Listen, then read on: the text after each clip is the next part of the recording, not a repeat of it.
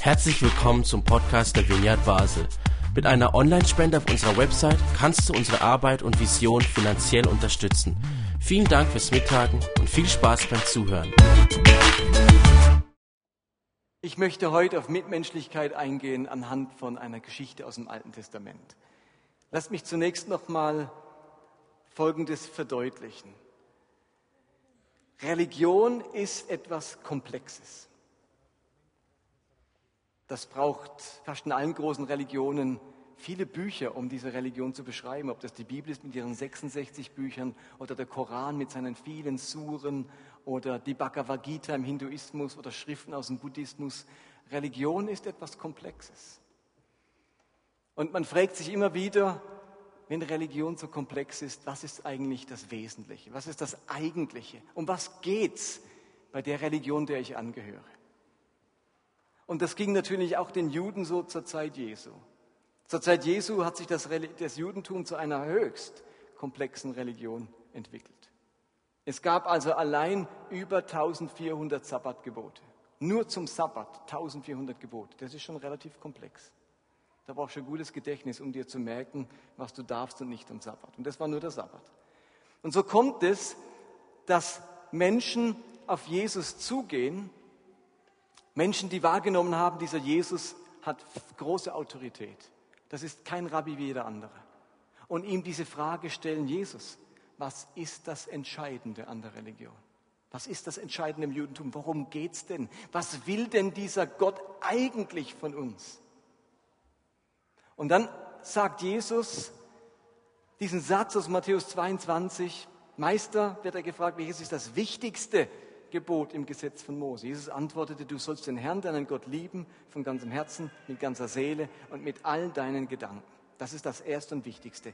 Ein weiteres ist genauso wichtig. Es gibt also zwei erste Gebote, nämlich liebe deinen Nächsten wie dich selbst. Man könnte sagen, sagen, in dem Moment, wo Jesus das formuliert, formuliert er die große Leitidee des Himmels, die Kultur des Himmels. Das, was für den Himmel das Zentrale ist. Um was es eigentlich geht bei diesem Glauben an diesen Jahwe, ist, dass man Gott liebt und den Nächsten liebt. In anderen Worten, Gottes Verehrung und Mitmenschlichkeit.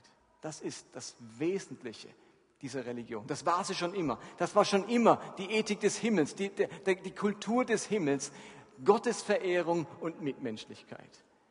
Und natürlich, was jetzt automatisch geschieht, ist, dass sich aus diesen Leitgedanken etwas entfaltet. Nämlich als ersten Schritt entfaltet sich aus diesen, Leit, aus diesen beiden Leitgedanken Gottesliebe und Menschenliebe die zehn Gebote. Die zehn Gebote sind in einer Art erste Verdeutlichung oder Konkretisierung dieser beiden Leitgedanken. Und Mose bekommt zwei Steintafeln. Und das ist ein wichtiges Symbol dafür, dass es um zwei Kulturen geht, um zwei entscheidende Werte im Himmel, Gottesverehrung und Mitmenschlichkeit. Und auf der einen Tafel wird diese Gottesverehrung näher beschrieben. Keine anderen Götter haben, sich von Gott kein Bild machen, seinen Namen nicht missbrauchen, den Tag, an dem Gott geruht hat, ebenfalls zu ruhen und so weiter. Da wird die Gottesverehrung näher beschrieben, auf der einen Tafel. Und auf der anderen Tafel wird die Mitmenschlichkeit, die Liebe zu den Menschen deutlich. Vater und Mutter ehren, nicht töten, nicht Ehebrechen, nicht stehen, nicht lügen, nicht neidisch sein. All das beschreibt Mitmenschlichkeit genauer. Also aus zwei Leitgedanken werden im ersten Schritt zehn Gebote. Ein paar dazu, ein paar dazu. Und im nächsten Schritt sagt sich Mose, das entfalten wir noch ein bisschen näher und es entstehen die 613 Gebote des jüdischen Gesetzes, der Tora. Jetzt wird aus zwei zehn, aus zehn werden 613. Und im Laufe der jüdischen Geschichte werden aus diesen 613 Geboten tausende weitere Gebote. Eben wie gesagt, zu dem einen Sabbatgebot, das sind zehn Gebote, schon nur eines von zehn Geboten, werden 1400 Sabbatgebote. Also es verzweigt sich immer stärker. Und am Ende ist man ein Punkt, wo man sich sagen muss, dieses ganze, diese ganze Fülle der Religion hilft uns nicht unbedingt dabei, immer wieder wahrzunehmen, um was es eigentlich geht, was die Kultur des Himmels ist. Und deswegen kann ein Schriftgelehrter Jesus fragen, Jesus, du musst uns helfen, in dem Wirrwarr der vielen Gebote, um was geht es eigentlich wirklich? Und dann führt Jesus sie wieder zurück zu dieser Kultur des Himmels, Gottes Verehrung und Mitmenschlichkeit. Und Das klingt jetzt ja gerade so, als wäre das Alte Testament ein Paradebeispiel der Gebote der Mitmenschlichkeit. Das ist aber nun nicht so. Das Alte Testament hat den Mut, die Menschen auch in ihrer Unmenschlichkeit zu beschreiben. Das Alte Testament ist es nicht voll von Geschichten der Menschlichkeit, auch, und die entdecken wir die nächsten Wochen, es ist auch voller Geschichten der Unmenschlichkeit. Das Alte Testament bildet ab, dass wir alle dazu neigen, Unmenschlichkeit zum Vorschein zu bringen. Zerbrochenheit, irgendwas in uns ist verbogen, ist nicht mehr so, wie es sein soll. Da wohnt ein hartes Herz, Lieblosigkeit, Eigennützigkeit. Da ist etwas defekt in uns, etwas gefangen in uns, das dringend Erlösung braucht. Und nun kommt Jesus und bringt diese Erlösung, die uns befähigt, durch den Heiligen Geist zurückzufinden zu dieser Kultur des Himmels, zu dieser Gottesverehrung und zu dieser Mitmenschlichkeit. Paulus kann sagen, um das aufzuzeigen, die unsere, unsere Verbogenheit in Römer 3, denn alle haben gesündigt und in ihrem Leben kommt Gottes Herrlichkeit nicht mehr zum Ausdruck. Ein hartes Urteil von Paulus, der da deutlich macht, also wir Menschen sind nicht so einfach automatisch in der Lage, die Herrlichkeit des Himmels, die Herrlichkeit Gottes abzubilden. Und darum braucht es diese Erlösung Jesu. Das als, als Vorspann. Es hat aber trotzdem im Alten Testament ein paar ganz wunderschöne Geschichten der Mitmenschlichkeit. Nicht nur ganz tolle Gebote, die Mitmenschlichkeit zum Ausdruck bringen. Also ich finde das Gebot, dass man um sein Flachdach einen Zaun bauen muss. Das klingt so absurd, aber das hat natürlich seinen Zweck, weil man verhindern wollte, dass Leute vom Dach stürzen, dass vielleicht ein Kind, das da hochläuft, vom Dach stürzt. Das ist natürlich ein Gebot der Mitmenschlichkeit, dass man schreckliche Unfälle vermeidet. Es gibt aber nicht nur Gebote der Mitmenschlichkeit, es gibt auch Geschichten der Mitmenschlichkeit. Und eine würde ich euch gerne erzählen, euch mit hineinnehmen und dann überlegen, was diese Geschichte für unsere eigene Mitmenschlichkeit bedeutet. Okay? Es ist eine sehr unbekannte Geschichte. Kann sein, dass ihr noch nie von der gehört habt. Ähm, es ist eine spannende Geschichte. Sie handelt von König David und einem Menschen mit Behinderung. König David und ein Mensch mit Behinderung. Gott möchte nicht, dass das Volk Israel einen König hat. Im Gegensatz zu allen anderen Völkern möchte er ihr König sein. Für die Israeliten ist das außerordentlich schwierig zu ertragen. Alle haben einen König, nur wir nicht. Alle haben einen Palast, nur wir haben keinen Königspalast. Unser König ist unsichtbar. Wenn die Völker uns fragen, wo ist euer König? Äh, unsichtbar. Der ist wir kennen seinen Namen, aber wir haben ihn noch nie gesehen. Da denken sich alle, seid ihr bescheuert? Ich meine, ihr habt keinen König, ist unsichtbar. Ja, ja, unsichtbarer König. Ähm, das war für die Israeliten ganz schwierig. Die wollten auch einen richtigen König, der eine Krone hat und einen Palast und eine Armee und einen Hofstaat.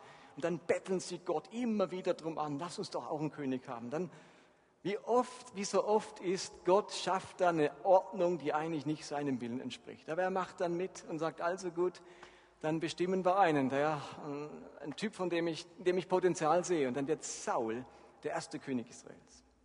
Und nun passiert mit Saul genau das, was Gott sich schon gedacht hat. Macht korrumpiert einen Menschen. Und dieser anfänglich sehr anständige Saul wird angesichts der Macht, die er plötzlich besitzt, zu einem Unmenschen. Und er, es führt dazu, dass er Gottes Werte und Gottes Absichten mit Füßen tritt. Es kommt in der Gehorsam abhanden. Er beschädigt Königtum und Gottes Verehrung im Volk. Und so entschließt sich Gott, jemand anderes zum König zu berufen. Und er wisst, wisst, das wird dann David. Gott beruft David als Teenager und sagt, du wirst einmal den König, ich bringe jetzt, ich nehme Saul nicht weg, aber ähm, der wird sowieso nicht mehr lange machen, das ist Gott bewusst, wer so lebt, macht es nicht mehr lange und dann wirst du König.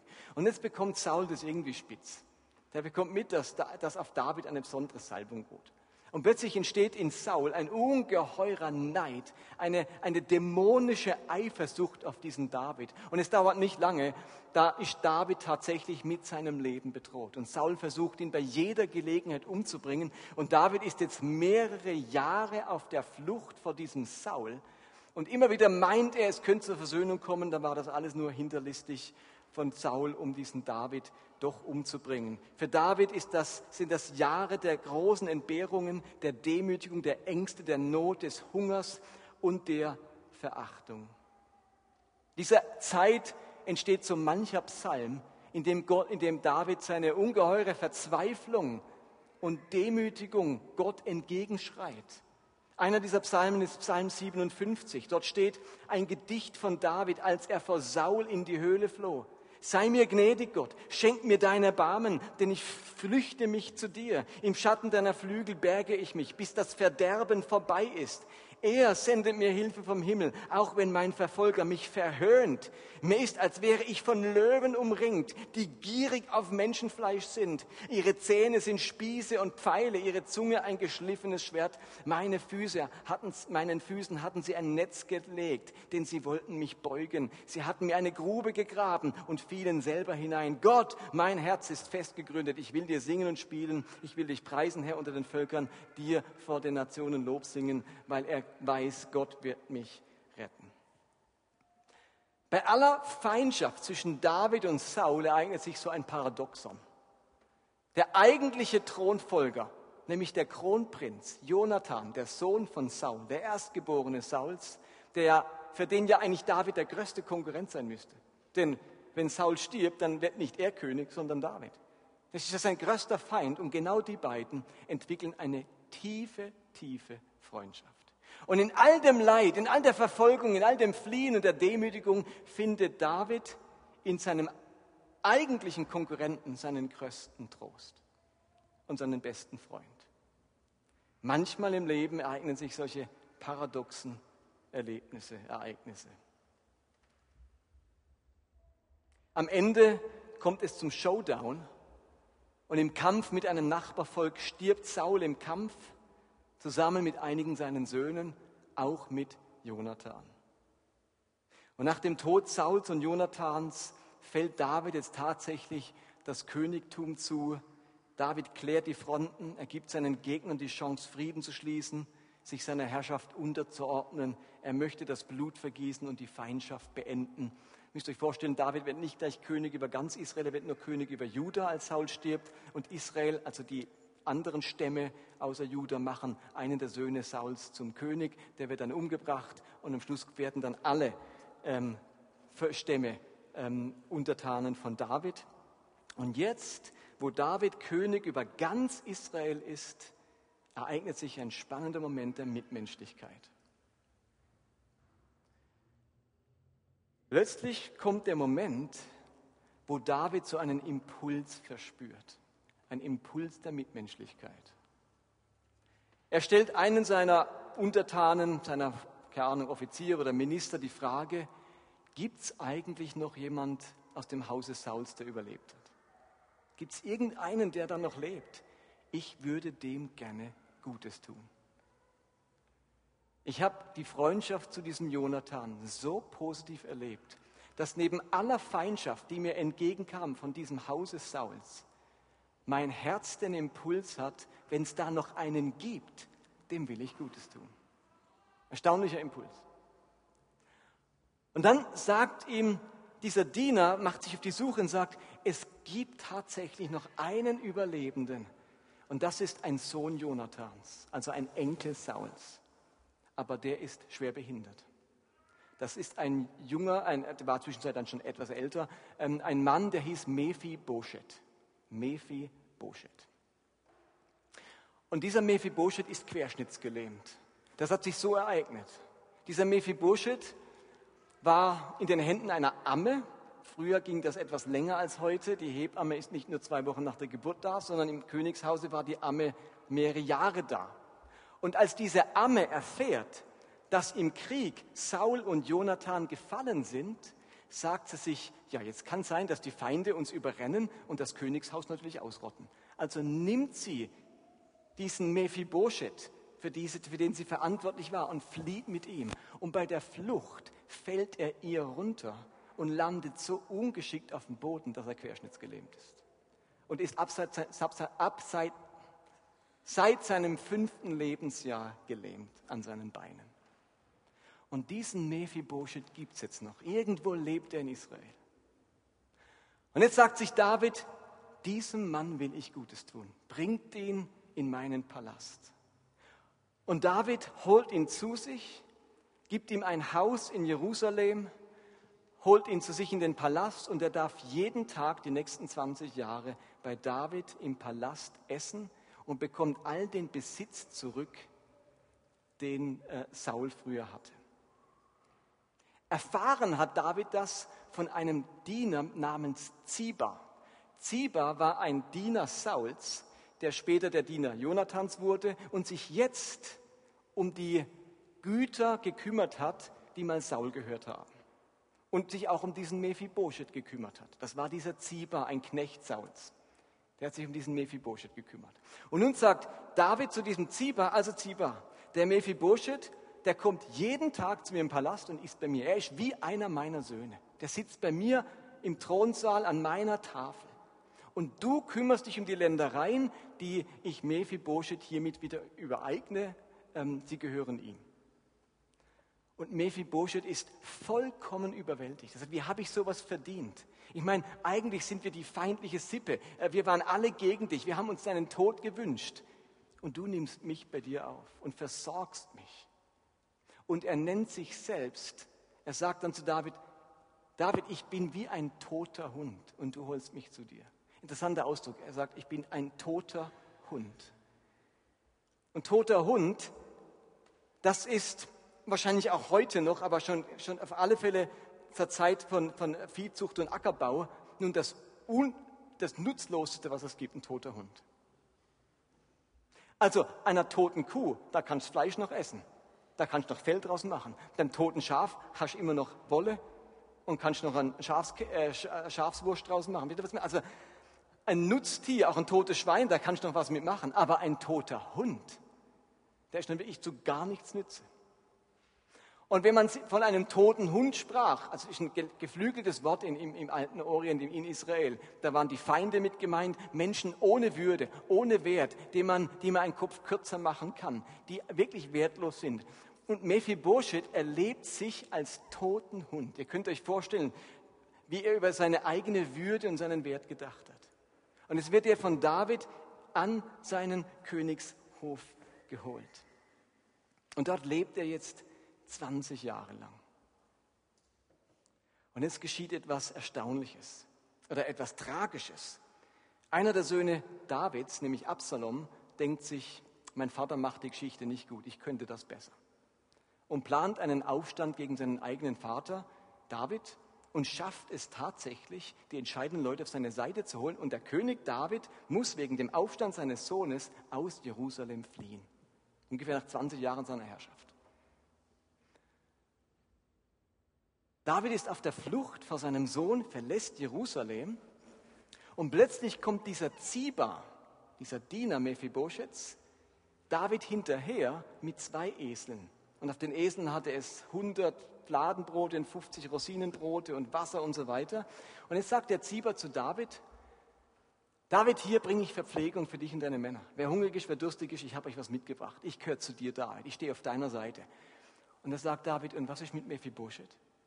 warum ist er nicht mitgekommen? Und jetzt kommt dieser schockierende Satz von Ziba. Er sagt, Mephibosheth glaubt, jetzt ist seine Stunde gekommen. Jetzt macht ihn das Volk wieder zum König. Er ist in Jerusalem geblieben, mit der Hoffnung, jetzt werde ich wieder König. Wo ist der Sohn deines Herrn? fragte David. Ach, der ist in Jerusalem geblieben, sagte Ziba. Er denkt, dass die Israeliten ihm heute die Königsherrschaft seines Vaters zurückgeben. Könnt ihr euch vorstellen, wie sich das anfühlt für David? Wenn man jemand 20 Jahre an seinem Tisch hat, ihm sein Haus öffnet, ihn behandelt wie einen der eigenen Söhne. Und jetzt ist man in der Rolle des Schwächeren, man muss fliehen. Und dieser Typ hält es nicht zu einem, sondern schlägt sich sofort auf die Seite der Gegner und sagt, ich hoffe, dass ich jetzt König werde. Diese unglaubliche Enttäuschung, die David empfunden haben muss. Aber wisst ihr was? Es war gar nicht so. Das war ein Trick von Ziba. Ziba hat sich nämlich tierisch geärgert. Er hat nämlich vorher die Besitztümer verwaltet und jetzt hat David sie Mephibosheth geschenkt. Und solange er die verwaltet hat für sich, war es eigentlich wie sein eigener Besitz. Und es wurde er wie wieder der Verwalter von dem Mephibosheth. Das hat ihm gestunken. Und eigentlich hat der Mephibosheth die zwei Esel für sich herrichten lassen, um dem David hinterherzugehen und Verpflegung zu haben. Also wahrscheinlich war er ein hungriger Typ, wenn er sich gleich 100 Brote mitnimmt. Auf alle Fälle ähm, wollte der zu David fliehen. Und Ziba lässt ihn einfach stehen und reist mit den beiden Eseln David hinterher und verbreitet das Gerücht, dass Mephibosheth ihn verraten hat. Und der Aufstand Absaloms wird niedergeschlagen, das Ganze erledigt sich, Absalom stirbt tragisch und David kommt wieder zurück nach Jerusalem. Und jetzt begegnet er Mephibosheth. Und da heißt es, als er dem König von Jerusalem aus entgegenkam, also Mephibosheth reist jetzt David entgegen, als er dem König entgegenkam, sagte dieser zu ihm, warum bist du nicht mit mir gekommen, Mephibosheth? Mein Herr und König, erwiderte dieser, mein Diener hat mich betrogen, denn dein Sklave hat sich gesagt, ich will mir den Esel satteln lassen und mit dem König ziehen. Dein Sklave ist ja gelähmt. Aber der da hat deinen Sklaven bei meinem Herrn und König verleumdet. Du, mein Herr, der König, bist wie ein Engel Gottes. Tu mit mir, was du für richtig hältst. Also es stellt sich dieser ganze Betrug raus und jetzt handelt David wieder intelligent. Wisst ihr, was, da, was er macht? Er merkt, dass er dem Ziba eigentlich Unrecht getan hat. Dem einfach alles wegnehmen. Und jetzt sagt er, okay, der Ziba wird nicht verurteilt, der Besitz wird aufgeteilt. Mephibosheth, du kriegst 50 Prozent und Ziba kriegt auch 50 Prozent. Woraufhin der Mephibosheth sagt, du kannst mir mal 100% geben, ich will gar nichts. Ich bin so froh, wenn ich nur in deiner Nähe bin, an deinem Tisch sitzen darf, ich brauche gar keinen Besitz. Aber eine sehr weise Entscheidung von dem David, am Schluss beides abzusagen, da hat er wieder Frieden zwischen den beiden. Das ist die Geschichte, ähm, kurz erzählt. Ich habe jetzt nicht alle Bibelstellen vorgelesen. Eine relativ unbekannte Geschichte und gleichzeitig eine interessante Geschichte. Was können wir aus dieser Geschichte lernen? Was heißt das für unsere Mitmenschlichkeit? Drei kurze Punkte. Das erste ist, erleben wir selbst solche Impulse der Mitmenschlichkeit. Die ganze Sache beginnt ja David, damit, dass David diesen Impuls verspürt, der Sippe von Saul Gutes zu tun. Er erlebt einen Impuls der Mitmenschlichkeit. Er hätte auch einen anderen Impuls spüren können. Er hätte ja sagen können zu seinem Oberstleutnant, gibt's noch einen von Saul Sippe? Gibt's noch einen? Wenn es noch einen gibt, dann machst du dir den Kopf kürzer ich will keinen von denen mehr in meinem Königreich. Hätte ja auch ein Impuls sein können. Aber diesen Impuls hat er nicht, sondern er hat den Impuls, jemand, wo es eigentlich nicht verdient hat, wo eigentlich sein Feind ist, Gutes zu tun. Er empfindet plötzlich eine ganz große Dankbarkeit einem Mann gegenüber, der ihn in den schwersten Stunden getragen hat, nämlich Jonathan. Also er ist in der Lage, inmitten all des Schwierigen, wo da war, der Verleumdung, der Verfolgung, der Entbehrung, der Demütigung, inmitten dieses Traumatischen ist David in der Lage, trotzdem für etwas Dankbarkeit zu empfinden aus dieser Zeit. Und das ist eine ganz besondere Kunst. Wir alle kennen Zeiten, die traumatisch für uns waren, wo wir verraten wurden, enttäuscht wurden, wo eine Beziehung auseinanderging, wo man eine Scheidung erlebt hat oder eine gute Freundschaft ging drauf oder man ist mit jemandem im Streit. Und dann ist man so bockig in dieser Geschichte. Selbst wenn man mit der Person nichts mehr zu tun hat, man verharrt innerlich in so einer Bockigkeit. So, mit dem will ich nichts mehr zu tun haben. Der muss erstmal wieder was in Ordnung bringen. Man, man bleibt so in einer inneren Verbitterung, Verletztheit. Ich kann euch garantieren, in diesem Zustand kommt dir garantiert kein Impuls der Mitmenschlichkeit. Da kommen dann ganz andere Impulse. David gelingt es, trotz des Verstörenden, was er erlebt hat, trotz der Verbitterung, offen zu bleiben für Impulse der Mitmenschlichkeit. Genau darin zeigt sich, dass David ein anderes Herz hatte.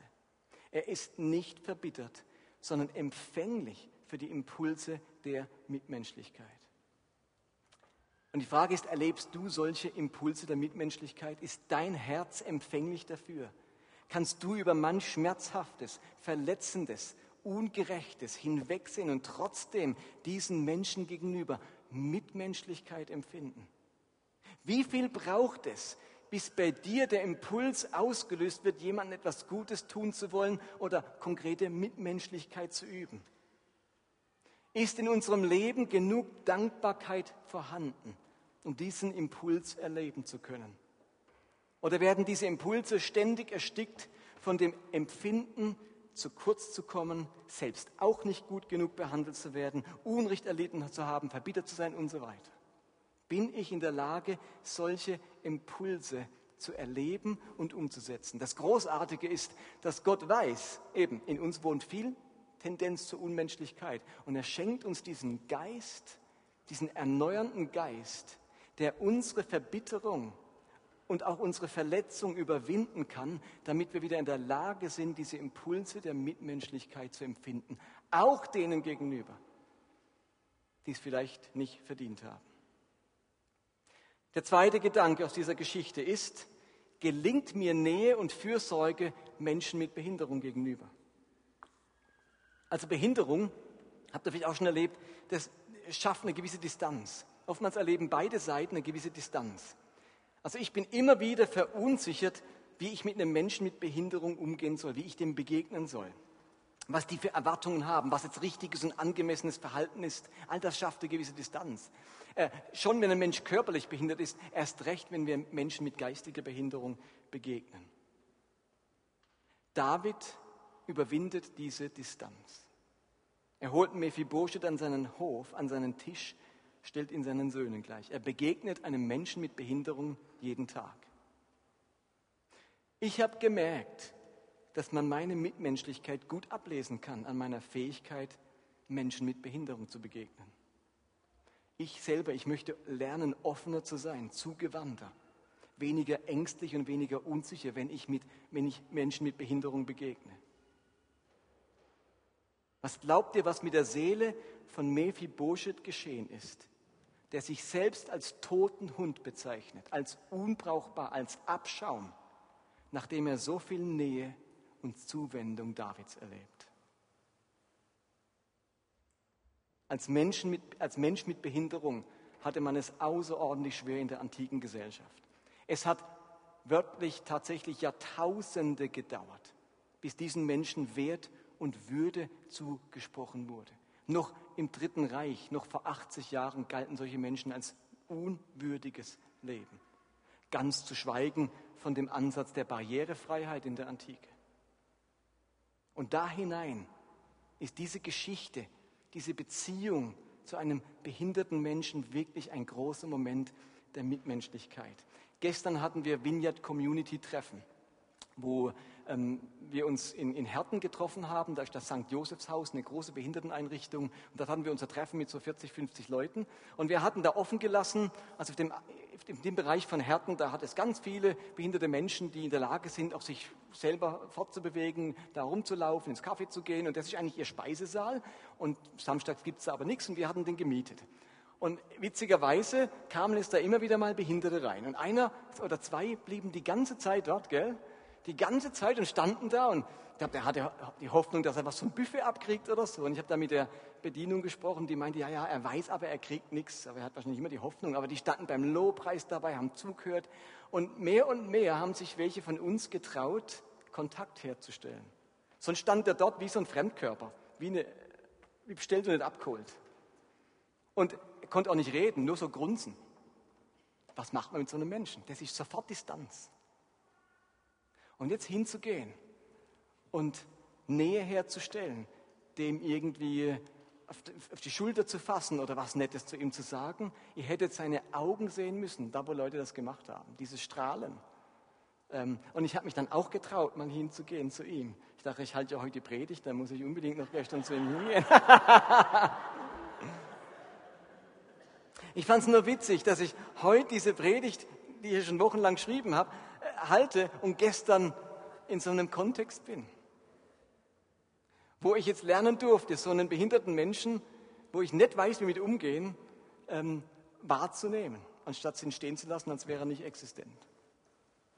Und uns begegnen diese Menschen ja auch, ob geistig behindert oder körperlich behindert. Lasst uns dort mutig sein wie David und Mitmenschlichkeit üben. Und zu guter Letzt die Frage, muss sich Mitmenschlichkeit lohnen? Eben, ihr könnt euch vorstellen, was in David abgelaufen ist, als er hörte, der Mephibosheth kam nicht mit, der hofft jetzt König zu werden. Wie er sich da überlegt hat, sag mal, hat sich das gelohnt? So ein, wirklich ein räudiger Hund, der wartet nur drauf, bis ich irgendwie in eine, in eine schwache Position komme und dann holt er sich das Königtum. Also, das mache ich nochmal, dass ich so jemand an meinen Tisch hole. Bin ich denn Idiot? Also, ich war so ein Idiot, dass ich das gemacht habe. Also, jetzt bin ich klüger. Jetzt bin ich klüger. So was mache ich nicht mehr. Der fasst davon, von der Mitmenschlichkeit. Seht ihr, was ich meine? Das wäre mir durch den Kopf gegangen. So Undankbarkeit. Zum Glück endet unsere Geschichte mit einem Happy End. Ich frage euch, hätte sie nicht mit dem Happy End geendet? Hätte sich diese Mitmenschlichkeit gelohnt? Oder müsste sich David in den Hintern beißen, dass er es gemacht hat? Und ich möchte euch sagen, Mitmenschlichkeit lohnt sich immer, auch wenn sie nicht erwidert wird. Mitmenschlichkeit und Nächstenliebe sind nicht nur dann sinnvoll, wenn sie garantiert erwidert werden und dankbar angenommen werden. Wer so denkt, hat das Wesen der Liebe Gottes nicht verstanden. Denn die Liebe Gottes ist immer unverdiente und schenkende Liebe. Man muss sie nicht verdienen und nicht dafür bezahlen. Wir leben nämlich durch Mitmenschlichkeit die Kultur des Himmels hier auf Erden. Und damit verändern wir die Kultur dieser Welt. Auch dann, wenn das konkrete Ziel unserer Mitmenschlichkeit, dieser Mensch, das nicht erwidert. Wir leben die Kultur des Himmels und das hat Kraft, auch wenn der Mensch es nicht erwidert. Und Jesus nimmt genau diesen Gedanken auf in der Bergpredigt, in der Feldrede, wenn er Folgendes sagt. Wenn ihr nur denen Gutes erweist, die euch Gutes tun, was ist daran so anerkennenswert? Selbst Sünder verhalten sich so. Oder wenn ihr nur denen Geld leiht, die es dankbar entgegennehmen und euch zurückzahlen können. Was ist daran außergewöhnlich? Selbst die Sünder leihen ihresgleichen Geld in der Hoffnung, die volle Summe wiederzubekommen. Liebt eure Feinde, erweist ihnen Gutes, leiht ihnen Geld und macht euch keine Sorgen, weil sie es vielleicht nicht wiedergeben.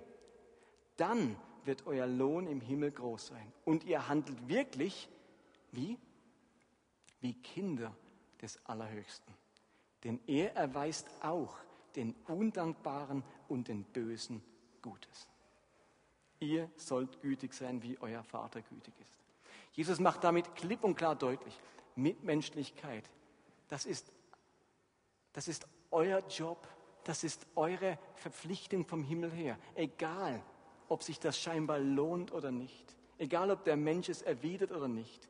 Wenn ihr nur dort mitmenschlich seid, wo ihr denkt, ah, da kommt wieder was zurück, dann macht ihr überhaupt nichts Besonderes. Zum Glück hatte unsere Geschichte ein Happy End. Mephibosheth war dankbar und hat seine Treue und Loyalität deutlich gemacht. Aber für einen Moment reißt dieser Text diese Frage auf. Und wir dürfen uns alle überlegen, ist meine Mitmenschlichkeit abhängig von der positiven Reaktion meines Gegenübers? Wie leicht lässt sich meine Mitmenschlichkeit abwürgen, wenn der andere sie nicht erwidert oder sich nicht dankbar erweist. Ich empfinde das wirklich als Herausforderung, wo mir diese Geschichte eine ganz entscheidende Frage entgegenwirft. Wir wollen mit Gutem die Welt verändern und dadurch Gottes Liebe überall sichtbar machen, weil wir dadurch nämlich die Kultur des Himmels auf die Erde bringen. Ich denke, das muss uns Lohn genug sein. Amen.